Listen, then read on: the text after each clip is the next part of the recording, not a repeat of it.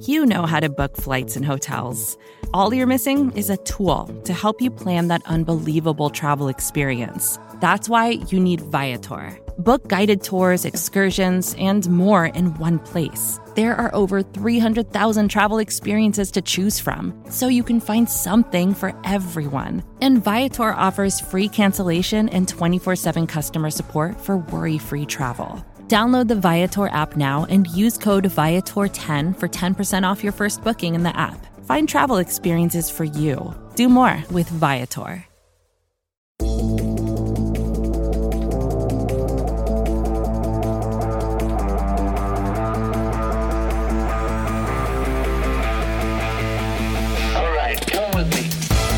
Good, everybody? Welcome to another SB Nation NFL show. This is the look ahead. I'm Rob Stats Guerrera from Niners Nation, and with me, as always, on a Friday, my man, looking good with that dog T-shirt. I like it from Blogging the Boys. RJ Ochoa, what's up, RJ?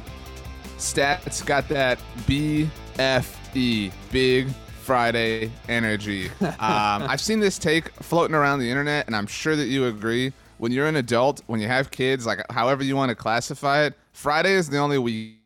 Because Saturday, you got chores. Saturday night, you're getting ready for Sunday to get more chores done. Friday night is the only, you know, if you want to like order pizza or watch a movie, it happens on Friday night. You start the party on Friday afternoon. For me, the party starts when I get to hear your beautiful baritone voice swirling through my audio sphere.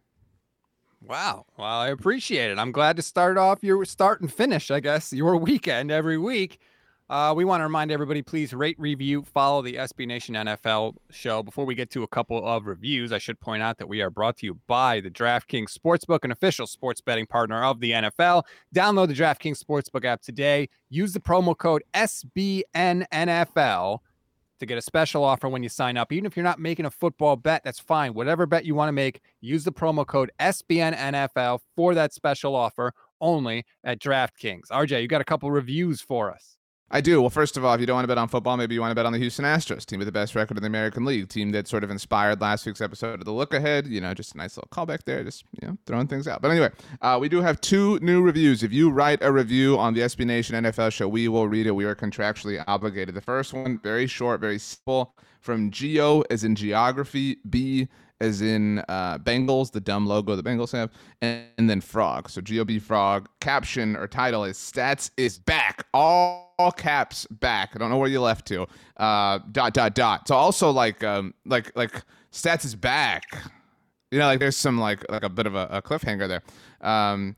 Anyway, uh, five star rating, and it just reads and awesome. Thanks, huzzah. So big shout out for you, Stats. I appreciate it, GOB Frog. I don't really know where I went. I did have to miss one week, but I mean, usually I'm here. So, but uh, nonetheless, if you're happy, I'm happy. Uh, one final review uh, came this past Monday, and I can promise you that I will read it again this coming Monday. By the way, stats, I'm just going to ask you now. Uh, again, I don't know if Pete Sweeney still works here, but um, he cannot do Monday Football Monday. I know you did it this past week. Uh, do you want to do it this coming week? Uh, maybe. I'm actually interviewing Jerry Rice on Monday, so there might Look be a that. timing Well, issue. That's why. That's why we should have planned this before we started recording. But Flex. I'm th- I'm that professional. So whatever. we'll talk about that later. Maybe stats will be on Monday Football Monday. Maybe he will not. This will be there again. It comes to us from Coles with an underscore at the end, titled "The Time Has Come." Five star rating. It's a bit long, so I'm going to sprint through it. I just got to say, there is no better source of NFL content than the SB Nation podcast. don't have to read the whole Save thing. Per- I, the listener read wrote the good parts. Stats. Just read the interesting. The parts, listener man. wrote this. I don't. I just care. gotta say there is no better. I just gotta say there is no better source of NFL content than the SB Nation podcast, save perhaps the actual NFL games. The look ahead, the off day debrief, RIP, BGN podcast as an Eagles fan, and kicking off my week with Monday Football Monday, on which the fantastic hosts are deservingly awarded the prestigious MF Double MVP. But I believe the time has come for me and all the rest of the loyal listeners, the chosen hour, the stars alignment. I would like to humbly request of Rachel that her vote for MF double MVP be given to the listeners on the week this is read. My humble thanks for your consideration on behalf of myself and the rest of the LLL loyal listeners legion. Sincerely, the reviewer formerly known as Big Pig. Big Pig left some episodes or some reviews, excuse me, on the NFC mixtape, which people can listen to on any of the Blog on the Boys, Bleeding Green Nation, Hogshaven, or Big Blue View podcast networks. Thank you for that review. I don't give out the MF double MVP, so you have to take it up with Rachel. Although I did win one without actually being on the show, so you know, just want everybody to remember that. Okay, RJ, we got to get right to it because I'm supposed to be in a good mood today. I'm supposed to be in a great mood today. Preseason football is here. Trey Lance is going to play tonight. I'm all fired up to watch like the one series he's actually going to get. I should be in a good mood, but I'm not in a good mood. Why? Because of the Washington Commanders. It's very simple. Mm. Just before we came on, I saw an interaction on Twitter, and it all comes from an interview that Carson Wentz gave with Scott Abraham of Seven News, local affiliate there.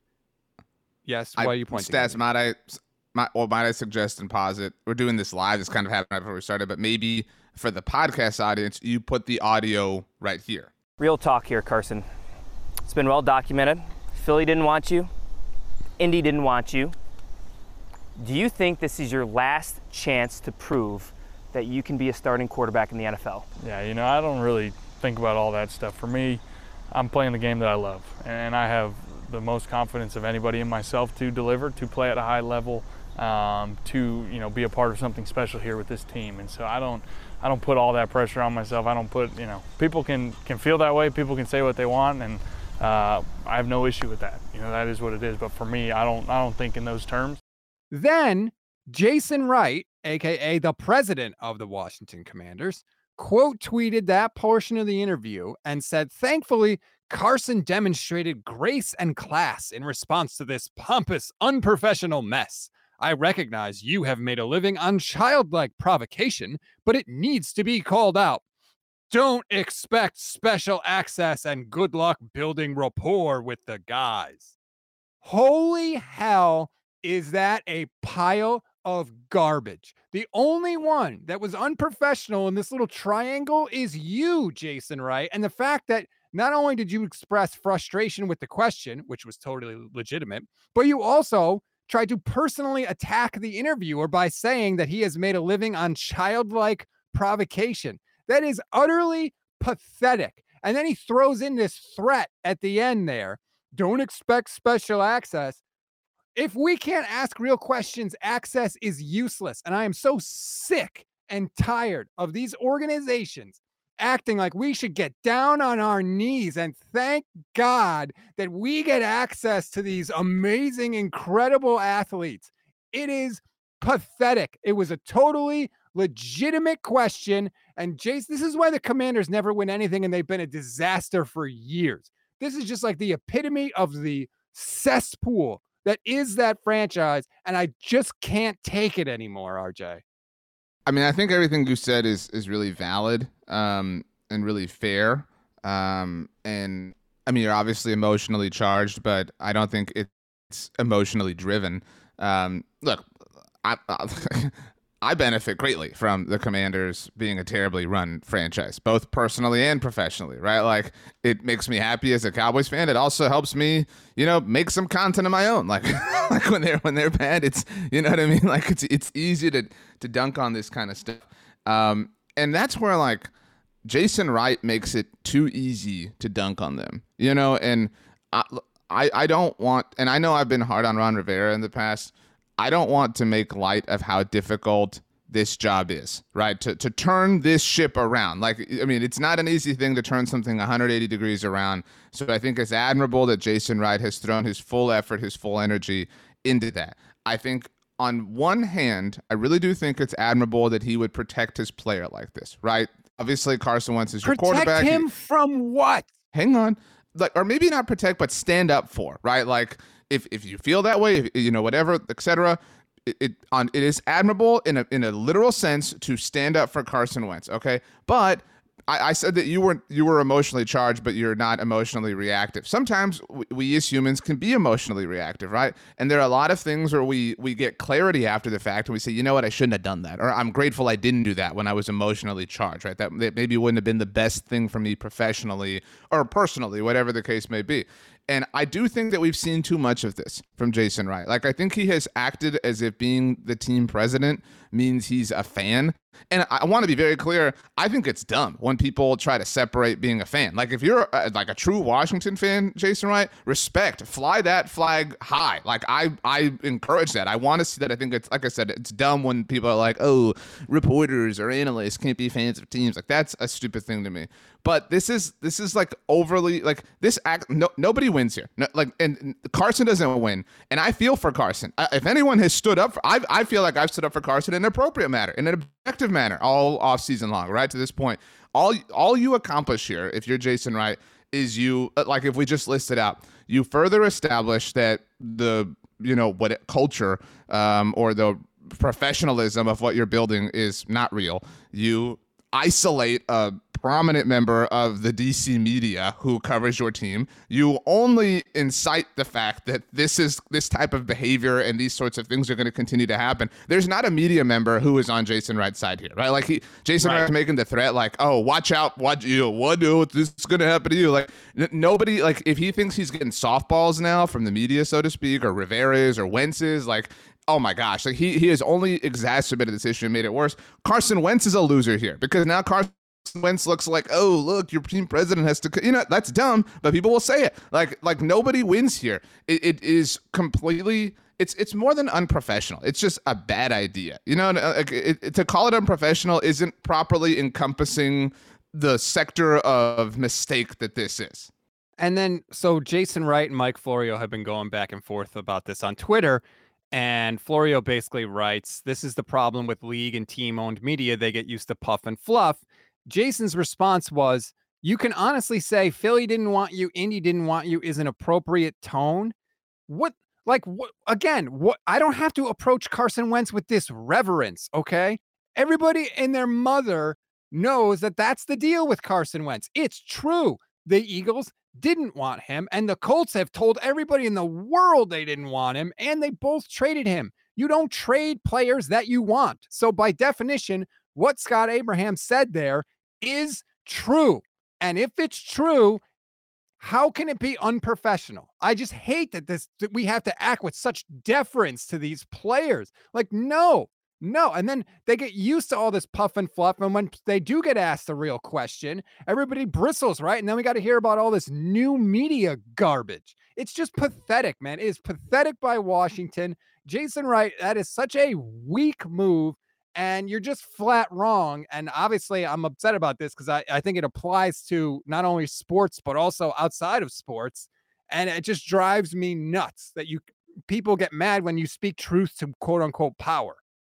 I also, so I disagree. Obviously, you obviously disagree with Jason Wright having a problem with this. That's one tentacle of this issue.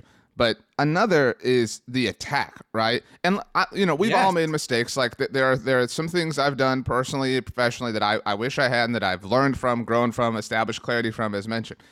And and I think to to say if I was seven news, you know what I mean? Like I would, if I was if I was Scott, you know, boss, if I was the the Jason Wright in his life, man, the commanders would be getting an earful from me. Like, oh, you know, yeah. calling him pompous like that. And so like beyond the fact that it's that's unprofessional, that it's mean, right? Like it's it's mean spirited, it's also incredibly hypocritical to say unprofessional mess. Jason Wright, your your team oversaw like uh, and I, don't just mean the like the entire history of this franchise but your team like if we're just talking about jason Wright here your team oversaw the ceremony regarding sean taylor. You allowed for that to be this this cover you know for all the dysfunction swirling around the franchise. You allowed for his legacy to be used like that. You not only allowed for it you allowed for the improper celebration with the the missteps that that had and the jackson mahomes and all the stuff stepping on the logo. you you allowed, you oversaw the crew that put the wrong years, uh, you know, celebrating your Super Bowl titles, and you know what I'm saying? Like it is so unbelievable, and so that's what I'm saying. Like on on, on a very very very small microscopic level, I can respect the passion associated with wanting to protect somebody within your realm, the way he is seemingly doing. But the time has come, it has been time to admit that this dude is not very good at this job. And I know that the commanders do not want to and look, I'm I make mistakes at my job all the time, but like, can you name a thing that he has overseen that you've been like, wow, they get it? like the Commanders, they're headed in the right direction. No, they they continue to step in mud along the way and burn every bridge in the process. I just want to reiterate that Carson Wentz doesn't need protection. He's not under attack. He was asked a legitimate question. That's like, uh, I just, I cannot tolerate that. I hate this whole, well, if you don't do everything we like and treat everybody nice and puff them up, then you don't get access. Access without asking real questions is pointless. It serves no one. The point of the people that do our job, RJ, is to serve the audience. It is a service job. We are in position to talk to these people. So we have a responsibility to ask the questions that they want asked and to ask them in a way that the fans talk about their team. And if your main quibble with this question is that Scott Abraham didn't say, well, Carson, you've been traded twice. Is this your last chance to be a starting quarterback? Like, that's really what you take issue with? Carson Wentz is a big boy. He can handle it. It's absurd. I hope Washington loses every single freaking game they play from now until the end of time. I oh, get out of here with that. Miss me with that garbage. Now you're an official member of the NFC's mixtape if you feel that way.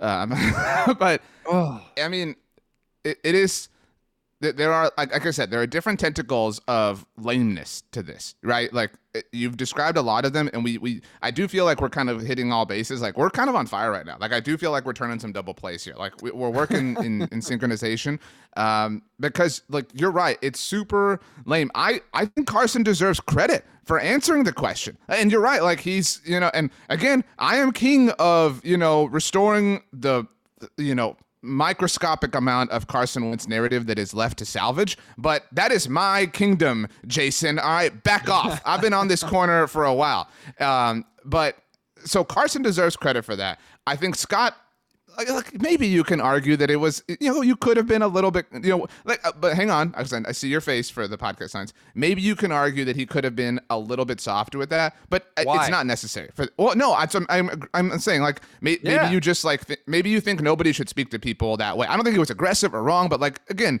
if you're trying to be as nice as possible, you could have done it differently. And that's that like that, that's where you can disagree. Like I don't think he's wrong. I don't, I don't think the question was unfair. I think the question's important. I think the question is completely fair as it relates to Carson, as it relates to the Commanders, as it relates to why the Commanders traded for him. If two teams got rid of him, didn't want him, etc., why did the Commanders want him? I mean, it's just this is so bad and dumb and wrong. It is it is I mean, this team does not need more reason to be a dysfunction. Yet Jason Wright has given them reason after reason after reason after reason over the last year. It's, I mean, I, I and I again, like, I'm not trying to say like, you know, because people like, you know, armchair quarterback the situation, be like, oh, just do this, just do that. But like, it's, it's. I recognize there are a lot of things that go into different things that Jason Wright oversees. But the things he does, do, delete your Twitter. I mean, like, like you, you are offering no favors to the team right now. You, you, no, again, nobody won here, and, and everybody lost. But chief among them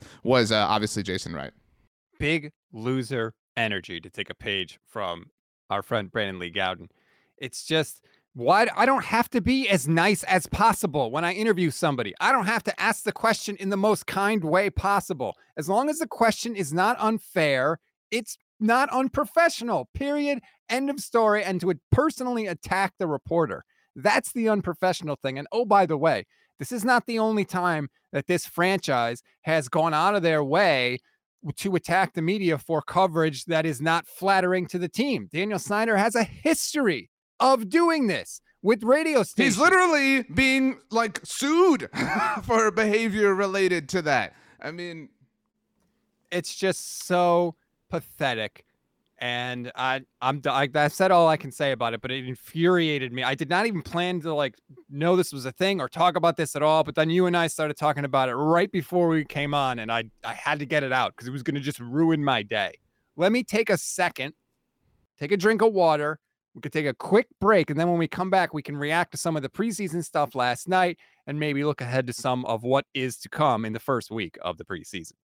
With threats to our nation waiting around every corner, adaptability is more important than ever. When conditions change without notice, quick strategic thinking is crucial. And with obstacles consistently impending, determination is essential in overcoming them. It's this willingness, decisiveness, and resilience that sets Marines apart. With our fighting spirit, we don't just fight battles, we win them. Marines are the constant our nation counts on to fight the unknown. And through adaptable problem solving, we do just that. Learn more at marines.com. Another day is here, and you're ready for it. What to wear? Check. Breakfast, lunch, and dinner? Check. Planning for what's next and how to save for it? That's where Bank of America can help. For your financial to-dos, Bank of America has experts ready to help get you closer to your goals. Get started at one of our local financial centers or 24-7 in our mobile banking app. Find a location near you at bankofamerica.com slash talk to us. What would you like the power to do? Mobile banking requires downloading the app and is only available for select devices. Message and data rates may apply. Bank of America and a member FDIC. All right, RJ. I wanted to start the show talking about, oh, I don't know, actual football, which took place last night and is going to take place this weekend preseason week one. It is here. I was watching the games last night. Couple of things I want to get into with you. You want to start Giants Patriots or you want to start Titans Ravens? Where do you want to go? Wow. So we're not going Field of Dreams. Um, interesting. Um, I don't care. I'm down. I'm down for whatever stats. I'm. You know. I'm your oyster. Let's start Giants Patriots because the big narrative with the Patriots, or not narrative, it's it's a real story, is that they they're essentially splitting play calling duties on the offensive side of the ball between Matt Patricia and Joe Judge. If this was anybody else, RJ, I would pound them into the ground, right? Because this seems to be a crazy idea to me. We've never seen anything like this before, but this isn't anybody else doing it. It's the New England Patriots. It's Bill Belichick. They have a history of being first on a lot of things that once the Patriots do it, other teams copy because they've had success with it. So I want to be fair here before I jump all over them. Is there is there any positive aspect to this? Is there something that we are missing that this why this might actually be a good thing what New England is doing? I don't know how it can be a good thing. I can't answer that question. Okay. But I can say that I'm with you. Like, I do think we probably should have done a show like most overblown stories of the off season, or maybe we still do that, like of training camp. Oh, that's what we're doing on Monday. Boom. Um, so, so we're totally workshop. I, I just this has been one of those things that's been like generated headlines and you know been like a, a point of like you know I don't know discussion I guess but like if and, and I rec- I'm not trying to be like anything Bill Belichick touches is gold. He he's perfect. He's infallible. That's not my point. I recognize that he has flaws, and and the Patriots obviously are deserving of criticism in the post Brady era, and Belichick is as well. But if anyone deserves the benefit of the doubt, you know, I'm I'm I'm willing to give it to Bill Belichick. Like I'm I don't think it's like you know, I think sometimes we get so lost in like our fandom and the hysteria of things that we just like we allow ourselves to believe that like this professional organization, especially one like the Patriots, with all you know the, the, success that they've had, is just like purposefully doing something incredibly stupid. You know, you know, you know what I mean? Like I, I, I don't, I don't, I don't find that to be true. Um, now it's it's suspect you know suspicious. You know, I'm I'm just you know suspicious of it. Um, I don't understand how you would you know want to put all your eggs in the Matt Patricia, Joe Judge co-led basket, but again, if if I'm inclined to trust anyone involved overseeing those two dudes, it's the one dude who's overseeing those two dudes in Bill Belichick. And Belichick was asked about it after the game, and all he kept repeating his go-to line was, "We're going through a process," which is frustrating uh, because you know people tried to follow up and whatnot, and he just kept repeating it over and over again. My follow-up would have been, "Wow, you mean he didn't like react and yell at them and call them unprofessional and pompous? What a weirdo!" Right? Imagine that. My question to Bill would have been like, "To get to what, Bill?" like what the you're going through this process okay in the hopes that you eventually figure out who's better you eventually end up using this dual play calling system throughout the year like what is the goal of the process that's what i would want to know i mean i I mean, I think the goal would be like to win, like you know, to to have a successful offense, to score more points than the other team, right? Um, I'm, but again, like I I, I just have a hard time getting worked up about this. Like it's easy to get worked up about some other stuff. Like I'm just I really am in like wait and see. Like, you know, like I, again, how many staffers have have trotted through New England over time that that looked you know looked like a duck and smelled like a duck only to be a swan. You know what I mean? Like that has just been the way that they have operated. They have brought back people. They have you know generated all sorts of head coaches that were terrible. Like it's just you know, it's something in the water there that if you're not Bill Belichick and you're on the staff, that you are perfect in every single capacity. Do you think this is good for Mac Jones for a quarterback going into his second year? You know, I thought one of the sort of under talked about storylines is the fact that Mac Jones lost Josh McDaniels this year. That's a huge deal. Josh McDaniels is a really good offensive mind. And then not only did you lose Josh McDaniels, you replaced him with Matt Patricia, who's never called offensive plays in his life, and Joe Judge. That's a huge step down. And now you're splitting it between the two. Like, it seems really weird to me. If it were me, I root for a team with a young quarterback. I would not be happy with this scenario. You know, continuity is a huge factor in the development of players, especially early in their careers. And this is a giant break in continuity. I, again, I, I just, I'm it. not, well, no, I'm like, I, I, like, I think it's funny, like how people talk out of both sides of their mouth. Like, who's, who's the new, best new head coach in the NFL? Right now? Like of, of the of the coaches who are in new positions right now, who's the best one in your mind? I mean, Mike McDaniel, Doug Pederson. Sure, if you want to, yeah. I mean, he's got a Super Bowl ring, so I'll go with Pederson. Okay, so that that's the best. Who do you think is is going to have the most success this year? And I promise this isn't a topic. It's just general question. Uh, of all the new guys, probably yeah. Todd Bowles. Uh, okay, that's that's a little bit cheating, but um, so Todd Bowles aside, Mike McDaniel, um, no, I'm uh, I'm out on Tua, so I'm gonna Kevin O'Connell. there. Ke- Kevin O'Connell's my pick, but Minnesota. But my point yeah. is like, okay, but my like you. But the, my point is there are a lot of people who are like, yeah, the Raiders, like Josh McDaniel. Yeah. So like these same people are like, I don't believe in the Raiders or Josh McDaniel. But oh my gosh, Mac Jones is now like Josh McDaniel's list. You know, different job. Like, it's a different job. I know they're different though. jobs, but like I don't think you can say both things. Um, you know, in in total seriousness, and I also think like it it was dumb because it was Tom Brady of all people. But like Tom Brady loses Josh McDaniels after like 11 years of working together, whatever. A little bit more of a big deal. Like we act like what is how is like now all of a sudden Mac Jones is rudderless without Josh McDaniels. He's he had Josh McDaniels for one season. You know what I mean? Oh, like no, I, I think like, it's the complete opposite. Losing Josh McDaniels after 11 years is no big deal because you know the system like the back of your hand at that point. Mac doesn't yet but the system isn't McDaniels. The system is Belichick. Like that's why I'm saying like I'm and I don't mean that like that's such a, a like lame catch all to be like Belichick this Belichick like I'll just Belichick everything away. That's not what I'm trying to do. But like I I give that situation and that team the benefit of the doubt. I give that coach the benefit of the doubt. And you know Mac Jones clearly the best quarterback drafted a year ago. Um, and, and so uh, so I mean like the situation has enough enough like meat to trust and and to give it the benefit of the doubt into the regular season.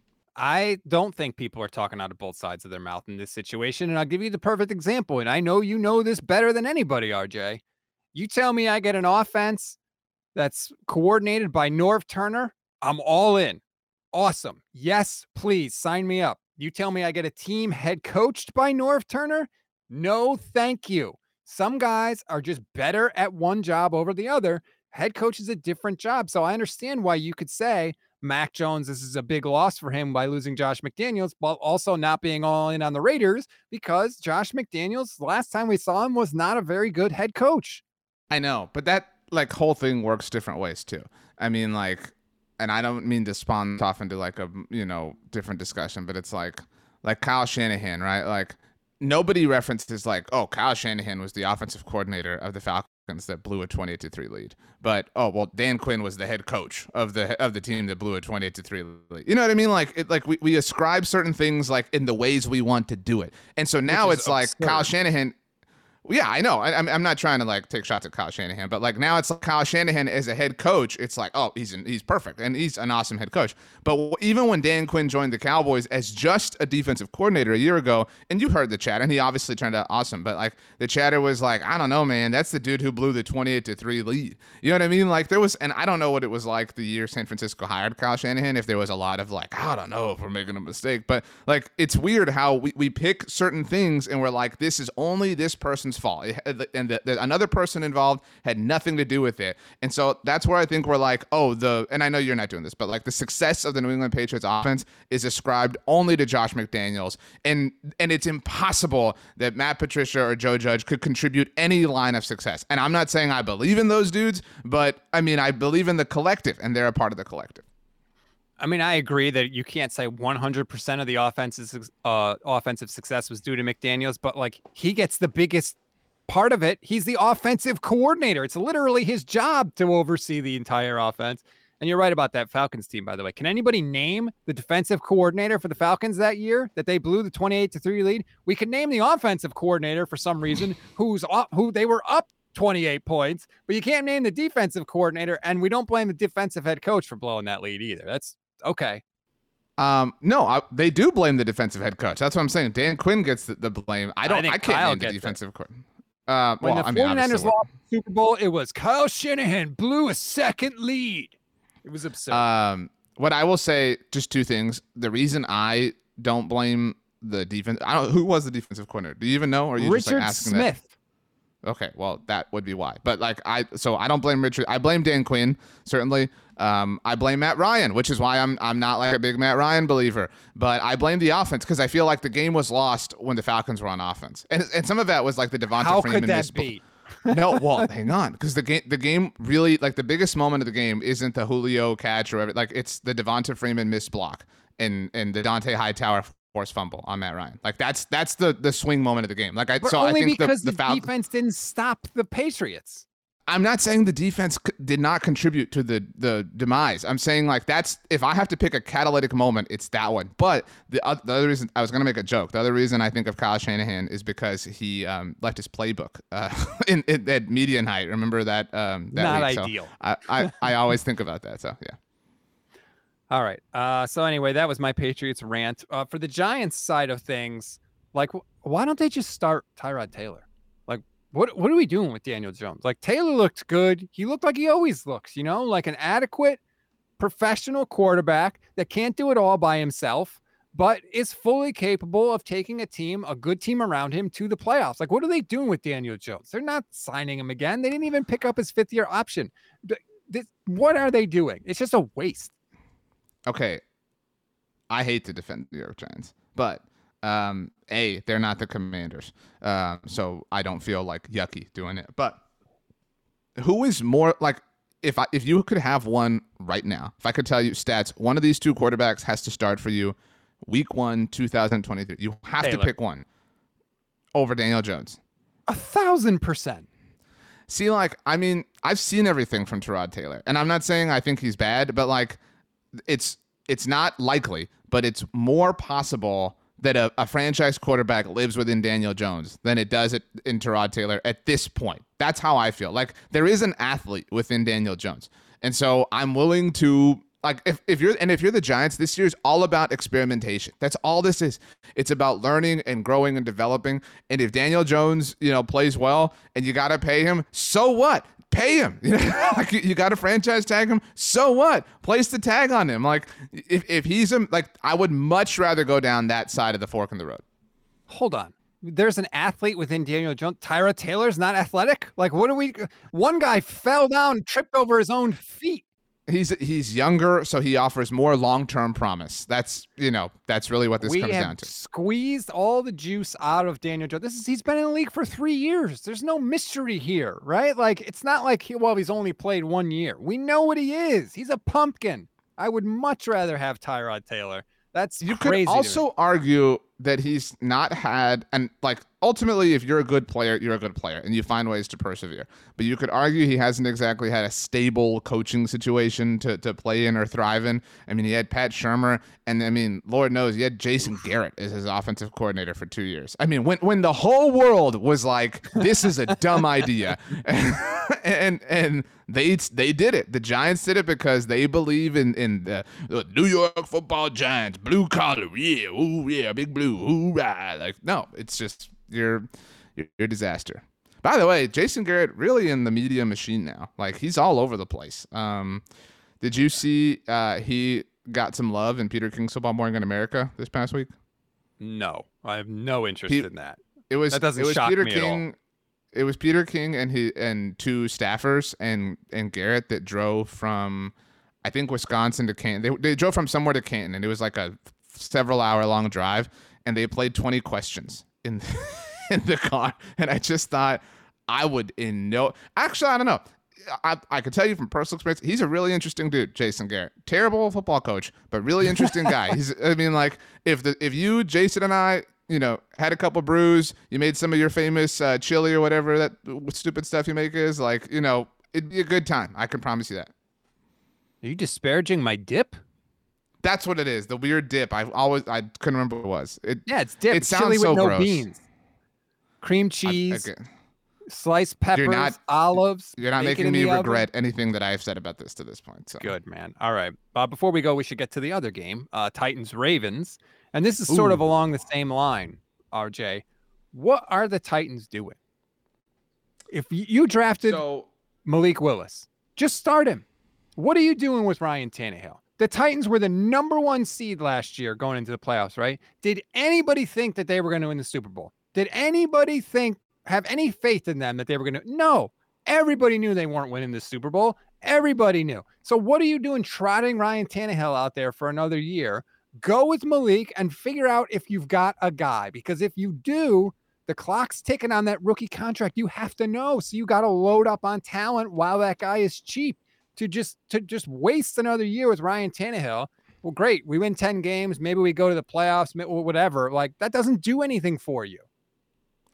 Um, so Malik was six of eleven for 107 yards. He did have five carries for 38 yards in the touchdown that everybody saw. Um, I don't know, man. Like, I, it, he's definitely a bit raw. I mean, like that was a, that was pretty obvious. What I will say, and look, I'm not the one who came out here and embarrassed myself last week and was like, "Oh, the Titans won the trade against the Philadelphia Eagles involving AJ Brown." Blah blah blah. The Titans, Titans, Titans. I mean, that was really low moment for you uh, in your look ahead career stats. I do want to say, um, but Traylon Burks, like, I'm more concerned about that. That like Tannehill, Malik Willis, you'll figure it out. You'll be fine. But this Traylon Burks pick, of all the receivers taken, I'm I'm higher on Jameson Williams, and I know he's going to miss time. I mean, like, there's obviously a reason to be high on him, but like, I would I feel way more comfortable about that, even though he's going to miss time than I do Traylon Burks. Um, he played into the fourth quarter of the first preseason game as the first round pick. That's just a little. You think Chris Olave is playing into the first round or first fourth quarter for the Saints? No, like it just it it all smells kind of weird. I will say that. He has not had a good start to his career. He had to ask out of the first practice in June. I thought that was overblown. And I now, what do you was think? Do you do you think it's I still don't overblown think now, he's, like, knowing what you shape. know? I think. I don't think he's out of shape. I think he's just maybe not good. That those are different things. So, um, I don't know, man. I mean, do you have any? Do you have any hard Titans thoughts? Yeah, my hard Titans thought is get rid of Ryan Tannehill and turn it over to Malik Willis. Who cares if he's raw? Great, let him be raw this year. Let him be raw. There's no there. What is the point of going with Ryan Tannehill for another year? You obviously thought something had to change because you drafted Malik Willis in the first place. Like, what is the benefit to your franchise, especially now with AJ Brown being gone? If Malik Willis That's is what I would ar- terrible, then great. Yeah, I would You're argue, like- somebody like- else.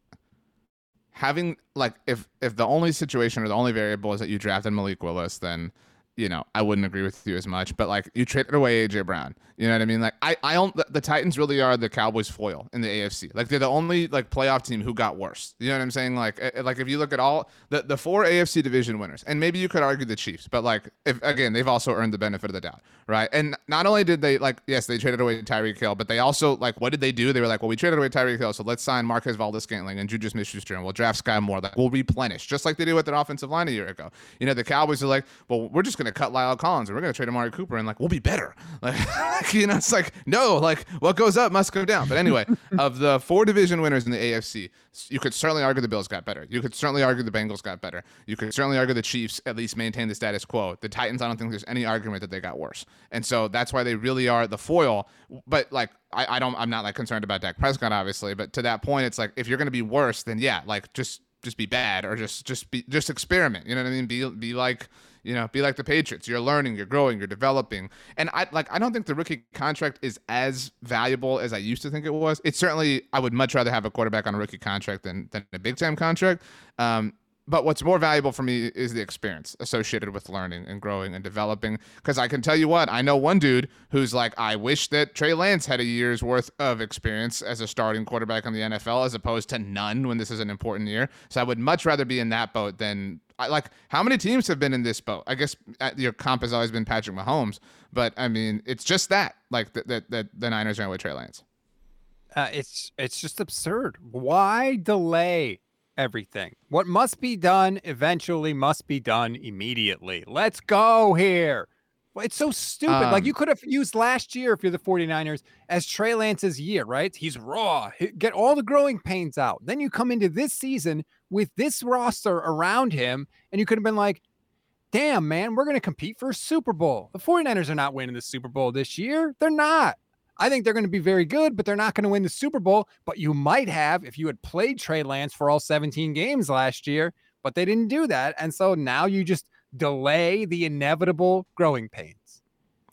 I can't wait for like week six when Trey Lance is coming off of a like 11 for 32 performance for 138 yards with one touchdown and three interceptions. And he Kyle says will. in his post well, no, but and the part I can't wait for is Kyle saying in his post game press conference some, some, some version of like you guys got to understand it takes time to grow in the NFL and, and, and, what we're seeing from Trey is totally normal. Like I cannot wait to talk to you um, after that that particular press conference. I um, mean, um, I have coming. one more thing. I have one more thing. It wasn't on our rundown. If you're okay with it, um, all right. So I I mentioned Jameson Williams. Did you see that he is wearing number nine for the Detroit Lions? I did see that, but I actually read that he called Matthew Stafford and asked if it was okay. Now, that's um, cool. That Stafford's cool with it, but the Lions never should have allowed this. That's 100% my point. 100%. So, why? What like give us your like explanation how you feel about this cuz like th- this is, you know, people feel different ways about this. Because Matthew Stafford is the greatest quarterback in franchise history. And you don't just give his number to some random dude. You retire his number. Every team should have the best quarterback in their franchise's history number retired, unless you just don't retire any numbers, which, as far as I know, the Lions are not one of those teams because who the hell's number would they have to retire other than Barry Sanders and maybe Calvin Johnson? So this is just weird. This just shows like you're not, it comes off almost like you're like a little brother franchise. Like you're not, you don't know how to run things properly. Well, it's like I put you in the same box as the Arizona Cardinals, who retire like other franchises legends as their own in their Ring of Honor. Um, I agree.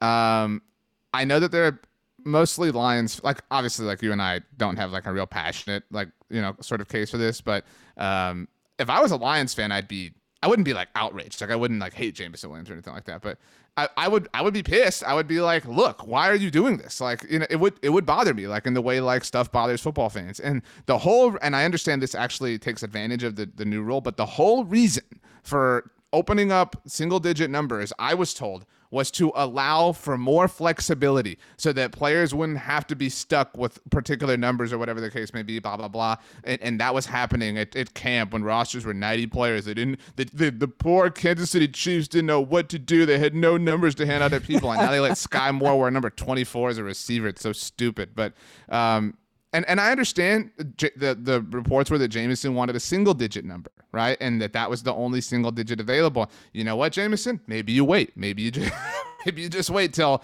till cuts are in because you're making the squad, Jameson. Like you know, breaking news here. You should just wait or Lions, you make somebody else change. Last year, when the Cowboys drafted Micah Parsons, they made Cedric Wilson change numbers. I mean, they, were not going to let him not have 11. Um, and speaking of the Cowboys, I, I was in a similar boat a year ago. Jaylon Smith paid. He actually, this was when, remember the veterans that they wanted to change, they had to pay financially to change jersey numbers if they wanted to. And he paid money, his own money, to change from 54, which is a story number in Cowboys franchise history, by the way, to nine, only to not even make it through, you know, half of the season with the team. Um, but I was, and like, it's a little bit different because um, a lot of Cowboys fans were not fond of Jaylon Smith at the time. So it's like, it was almost as if like the worst possible person imaginable was doing this. So, And Jameson is like really beloved, so it's very different. But it was it really irked a lot of people to, to see Tony Romo's number nine handed out. And interestingly enough, it's been handed out since. It's on their one of their kickers, Lirim Hajrullahu now. So, uh, but there are some numbers that the like have you, has a 49ers player ever won number eight or 16? No, no, Right, man. like- those they're retired. Well, I don't know about you, but like, or about the Niners, but the Cowboys actually have never retired a number. There's just some that they don't they don't hand out. Um, and nine, you know, for the Cowboys deserve to be in that group, and it certainly deserves to be in that group for the Lions. Like what? And and it's not just like in general. Like Matthew Stafford's no longer like a part of the team. He just won the Super Bowl. Like it's it's just a weird energy. Um, and I'm not saying it's like unappreciative of Matthew Stafford or anything like that, but like I don't know. And I know our friends at Pride of Detroit are seemingly cool with it. So if they're cool, then I guess that's what matters the most. But like, I, I, it's, eh, eh. There's Gross. there's Don't like things you can do, right? So you could retire somebody's number, or you could do like the unofficial retirement where you just don't let anybody wear it. It's not officially retired, but you don't let anybody wear it. I feel like that's a good middle ground. If you don't want to retire the number, you could still honor a great player by just leaving it off limits for a few years. Matthew Stafford's been on the Rams for a year. What the hell, man? You could have at least given him two. Two years would have been okay. Um, stats. I just sent you a message as we uh, wrap this up. I sent it to Brandon as well uh, because we were tagged in a tweet. Nico on Twitter at Herndez H E R N D E Z, then capital B thirty seven. Uh, tweeted that he is watching The Look Ahead with you and I while making a breakfast sandwich. He also asked if it was Brandon Gowden approved. So, uh, for the podcast audience stats, I need you to describe this sandwich in this photo and then let us know if it is approved by you and I, even though uh, Nico did not ask for our approval, only Brandon's. Okay, so what we have here is uh, looking like a breakfast sandwich on some nice thicker bread. This doesn't look like your regular Wonder Bread. Thank you for letting us know that it was a breakfast sandwich because the tweet did not say that. So thank you for letting us know, Stats. Great job. And it looks like we got some scrambled eggs and some scallions, which I like. Looks like there could be some cheese in there too. And you've got a healthy quantity of meat here. Is that bologna, maybe fried bologna or ham? Or maybe some bacon too underneath the eggs. I'm not sure. I see. But you've got a, It looks like bacon's under the eggs, and it looks like the cheese is under what I believe to be the ham. There you go. So you've got it's a bacon, egg, and cheese sandwich with ham. And I love the scallions. Scallions are good on anything, man. That is a nice looking sandwich. And I Ice like cream? the fact that you, yeah, I like the fact that you've got real bread there. Like, don't give me the crap Wonder Bread. People always sell the bread short. Bread is a massively important element of the sandwich. I agree. Um, I bread is just important to like any aesthetic, not just a sandwich, but like you can tell a restaurant's gonna be good if the bread is good. You know what I'm saying? Um, the other day, like my last point on the Astros, um, the Astros traded for Trey Mancini at the deadline, and he's been awesome. But Dusty Baker won't play him because he's a good baseball player, and why would you want to play baseball players? I don't know. Uh, but um, but uh, Mancini had a grand slam last weekend in Cleveland. And um, and so uh, one of, one of the Astros fans account our fan accounts I follow tweeted something like Mancini's, and I tweeted back. I was like, you, you could just tell Mancini's would have good bread. Like just like if that was like a, a restaurant, like if it was called Mancini's, like it would you, it could just tempt, you know, like like do you agree? Like you could just tell, like oh yeah, Mancini's they got great bread. Like it just feels If- right. If they didn't have good bread, I would be disappointed for sure. Mm. Uh, since we're talking baseball, this was the story of the night. Last night was the Field of Dreams game. Before we go, RJ, where do you stand on holograms of people who are no longer with us? Because if, for people that don't know, sorry, for people that don't know, they use a hologram of Harry Caray, the old Cubs announcer, singing "Take Me Out to the Ball Game" during the seventh inning stretch. Harry Caray, of course, died several years ago. um like a lot of things in life multiple things can be true i think it's uh, a testament to our technological advances as a society that we can even do this right like that's kind of cool um i think it's it's a little weird um you know what i mean like i get it if you want to do it for something but like if you want to make it the focal point of something not exactly my cup of tea um so i think it's okay but it's you know i i wouldn't do it. is really, really kind of where i fall. just because we can do it doesn't mean that we should. Like, do we really need Harry Caray died in 1998, I believe. Do we really need Harry Caray singing the seventh inning? Like, is that what that game was missing last night? I I don't know. I don't I don't like it. I know the NFL did something with Vince Lombardi. It just stop it. Yeah.